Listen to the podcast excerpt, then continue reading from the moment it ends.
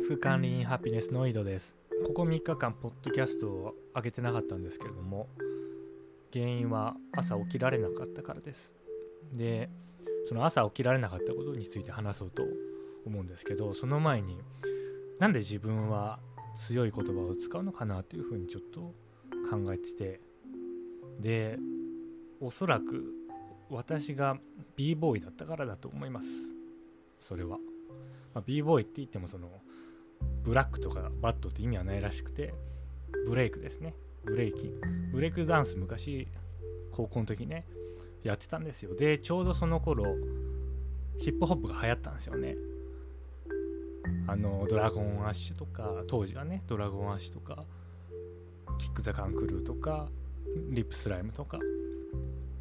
でそこら辺のね多分文化というか、まあ、そこまでどっぷりハマってたわけじゃないんですけどでも多分そういうバックグラウンドバックボーンがあるからそういう強い言葉使うのかなって思うんですよねで、まあ、そのヒップホップブームの中で、まあ、今言ってたアーティストの曲はまあ全部聴いてたんですけど特にまあ今でもいいなって思うのがライムスターなんですよね。でライムスターってまメインストリームじゃないんですけれども日本語のラップで歌うと。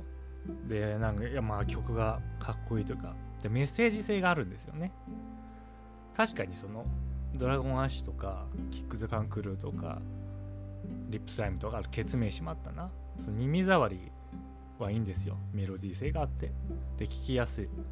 でそれは良かったんですけども。でまあ20年もう経ってないけども、まあ、約20年経っても、まあ、まだいいなって思うのはやっぱメッセージ性が。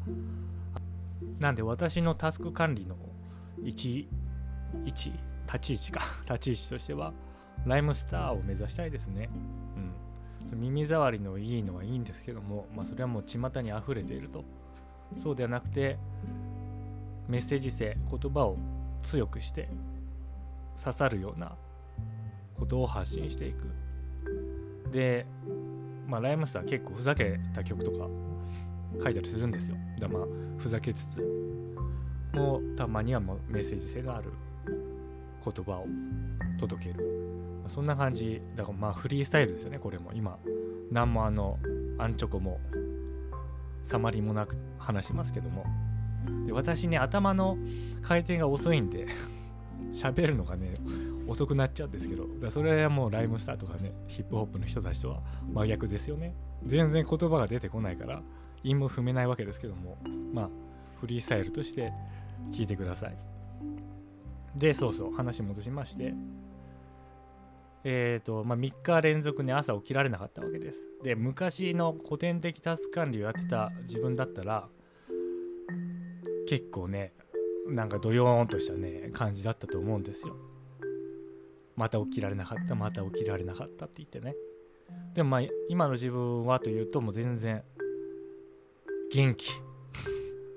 気にして気にしてないんかな？気にしてないんかな？うん。気にしてないというか肯定してるっていう感じですかね。それを。だからその気分の落ち込みによる悪影響もないっていう感じですね。で前もちょっと話しましたけどなんかその日とか、まあ、前の日の自分に点数をつけるとか評価するっていう手法がタスク管理にあるんですよね。あの今日の自分は7点だったとか言って朝起きられなかったからだとか、まあ、そういうやり方なんですけど。あれってなんか多分最初はそういうことするといいこと起こりますよと。その自分がやったことがあの振り返りになるなってなんつうのかなそのいや今日やったことを認識できるから自分にとっていい影響があるみたいな振り込みで広められてんですけどあれ悪いこともありますからね。例えばさ、ね、今言ってるその朝起きられなかったとかいうことが3日連続続いたらやばいっすよ。精神的ダメージ。もう全然ダメじゃんって言って。今日も起きられない今日も起きられないって言って。だからもうやめた方がいいと思うんですよ。そういうの。でなんでかっていうとお前そのねレビューする時ねそ振り返る時ねその今日の出来事をまあ振り返るわけじゃないですか。でその時のその評価者って現場にいなかったわけですよ。その振り点数をつける人間は。現場にいなかったくせに「うんなんか今日はいまいちだったねはい7点」とか言ってお前ふざけんなって感じですよね。いやいやだ何そのなんか現場に立ち会ってないのになんか後からのこのこ出てきて「いや君は今日7点でしたよ」とか言うの言わせねえよって感じですよ。これさだ仕事とかやってる人だったら分かると思いますけどなんかちょっとまあミスミスみたいなことするわけですよ仕事ってね。でそうするとなんか上司となんか話したりして「いやこの時はこうするべきだったと思うね」とか言ってくるわけですよ。いやお前いなかったじゃんその場にって。いやあの時ああしたのは俺の中ではベストな選択なのよ。常にベストってか常にベストな選択しかしないわけですよ。当たり前ですよねだって。何か判断する時にうーんじゃあちょっと2番目にベストな選択ベターな選択でいきますしないでしょ普通。常にやってることはベストなんですよ我々は。でそれをその時間的なその隔たりを設けてその後になんか第三者の視点で「いやそれはいまいちだったね」って言ってそんな話通るかって話ですよそんな。コメンテーターテレビのコメンテーターと一緒だと思いますよなんかなんか誰かが何かやっちゃいましたとでまあその専門家みたいのがコメンテーターで呼ばれてますとでその人がうんこれはいけませんねとか言ってるわけですよ。いやお前現場にいなかったじゃんって。何なんかその一面的な情報だけで評価してんのって感じですよ。私から言わせれば。でそれやってること一緒だと思うんですよね。まあ何かやったと。でその後にまあ、まあ、朝起きられませんでしたと。で夜にその朝を振り返って判断しようとしてるわけですけどももうその時の情報なんてすごい限られてるわけですよね。夜になったら。その時の感情だったりその時の判断基準だったりって全部思い出せないわけですよね。で全部記録できるはずがないんですよ。だって言語化できないようなその感情とかもありますから。それをいや全部ログ取ればいいじゃんっていう人がいるかもしれないですけどそれはおそらく原理的に不可能だと思いますね。全ての要因を記録に残すということは。でそのなんか少ない判断材料でしかも現場にいなかったようなその管理者の人格が「いや今日は7点でした」とか言って そんなバカな話あるかって思いますね私は今。でこれねだからタスク管理始めた頃は多分これね機能するんですよ自分もやってて機能してましたもんでそれはあの前ちょっと話したそのサンプル数の話。まあ、N1 じゃなくてもいいんですけどそのサンプルを取った結果がその母集団を表しているかっていう話で最初の頃は多分表してるんですよね。例えば朝起きられないことが悩んでる人が今日起きれな起きられなかった。あ昨日起きられなかった。一昨日も起きられなかったっていうのは起きられない状態の自分そのまあ、タスク管理とか早起きとか全然馴染みのない自分という母集団を表してると思うんですよ。最初の頃はね。でもまあずっとやっていくわけですよ。3年も5年も。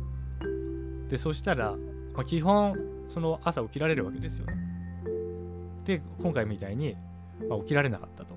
もしくはまあ起きなかった自分は起きなかったんですけど意図的に。で起きなかったと。でそういう時にそのまあ、この3日間起きられなかったっていうサンプルは私を表してるかって言ったら表してないと思うんですよね。そうだからなんかイメージとして、まあ、その古典的タスク管理手法っていうのは初心者にはある聞くと思うんですよ。聞いてないとそんな広まらないからね。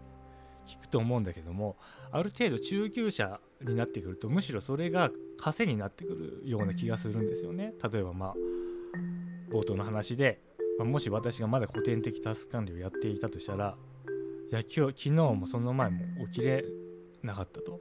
で今日も起きれなかったと。あなんて私はタスク管理が下手なんだ。もしくはその対策が見当違いな対策を打ってしまうんだって言ってなんかブルーになるわけですよね。でもそれいらないわけですよ。本来私から言わせれば。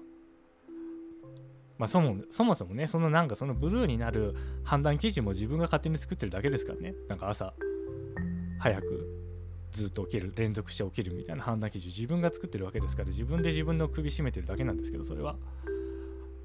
まあまあそれはまた別の話ですけど。そうだまあそれも含めて古典的タスク管理の手法は中級者以上になると足かせになってくるんでなんか別の手法にくら替えするしたくら替えした方がもっと効率的にというかその能力を発揮できる気がするんですよね。そう。あでそうそう。これ言おうと思ったんでちょっと待ってくださいね。ちょっとね今ググってるんですけど。あそうそうそうそう。これな。あの私あの製造業なんで三元主義っていう言葉が製造業にあるんですよでそれっていうのはこの野村総合研究所の用語解説によると机上の空論ではなく実際に現場で現物を観察し現実を認識した上で問題解決を図るということが三元主義っていうことなんですよね。で後からレビューするって全然三元主義じゃないんですよ。昔起こったこと現場にもいないと。で現物はもうその場にないと。で現実これもないですよね。ログを取ったとしてもそれは現実の一部を切り出した虚構もしくはその現実の一部を自分の認識っていう色眼鏡を通して見た、まあ、同じく虚構になるわけですよね。でそれをもってして何かを判断するこれはもう完全に机上の空論だというふうに思うんですよ。でもちろんそれが何かその精神的にいい影響を与えるとかいうのはあると思いますよ。何かしらね。でもタスク管理においてその何かを振り返るっていうことはあまり意味のないことかなというふうに思うんですよ。でそうするとそのじゃ井戸は反省しないのかっていう話になるんですけどそれはもうその場でしますよね。その場でもう終わってる。反省は対策も。例えば対策をだそあなんかやっちまったなと思ったらもうその場現場現物現実を認識している状態でその対策をもううんまあ、仕組みに移す移したりその手間がかかりそうだったら Todoist に入れるですよね。でも終わり。もう振り返らない。あだから昔は流行りましたよね。事件は会議室で起こってるんじゃない。現場で起きてるんだって。これですよ。会議室会議室でレビューしてても何も進まないというか現実を映し出してないんであんま意味がないと思うんですよね。ちょっとねヒップホップについて調べたんですけどヒップホップってカウンターカルチャーかなって思ってちょっとググったらその反体制ではあるんだけれどもその体制を受け入れないっていうようなスタイルではなくてそのヒップホップを聴いてくれる人たちのその人間性っていうんですかねその人間性を回復させてその反体制というか体制を受け入れなくてもいいじゃないかと。お前らは素晴らしいんだからと。いうような意味合いがあるらしいですねヒップホップは。で私もそれを言いたい。振り返る必要なんてないですよ。だって常に私たちは頑張って生きてるんですからベストな選択をして生きてるわけですから常に満点なわけですよ。満足度100%今日あった幸せなこと3つとか書く必要ないんですよ。常に私たちは幸せに向けた幸せな選択をしてるわけです。そうじゃないとおかしいでしょ。だって。でそれをなんか別のその判断基準を持ってきてしかも別の時間帯に批評する批評家、まあ、タスク管理の管理者って言ってもいいいいですよね。そう自分を二分した管理者側の意見なんて聞く必要ないんですよ。聞く耳を持つ必要なし。私たちは常に正しい。常にその場で最適な選択をしているわけですから。それを後からああだこうだ批判するようなやつの話を聞く必要はありません。でこれねあれだよな。タスクの実行とさなんかさ計画を分けるみたいなところにも通じるとこありますよね。だから実行タスクの実行とレビューを分ける。これが悪い良くないって話ですよね。そうすると確実にその時間的なあの差が発生しますからその場で考えてないと。でこの管理者と非管理者を二分するっていうのは当事者意識の欠如につながると思うんですよね。自分が何かやってもいや後からレビューするからいいやと。後からレビューしてでそれを仕組みに落とし込むからいいやっていう心になってしまう。でそうするとその場でその現場現物現実その場で判断するっていうような意識に向かないですよね。だあれですわそのバイト感覚みたいな感じですよね。いやいや俺も別にこれやってるだけだしとなんかミスったら店長がまあ後から言ってくるから、まあ、とりあえず適当にやろうみたいなねそういうところにつながるんじゃないかなってでもこの当事者意識ってみんな嫌いですもんね大体ね。なんかその無理やり当事者意識を持たせようとさせられるみたいなその組織とか会社でね。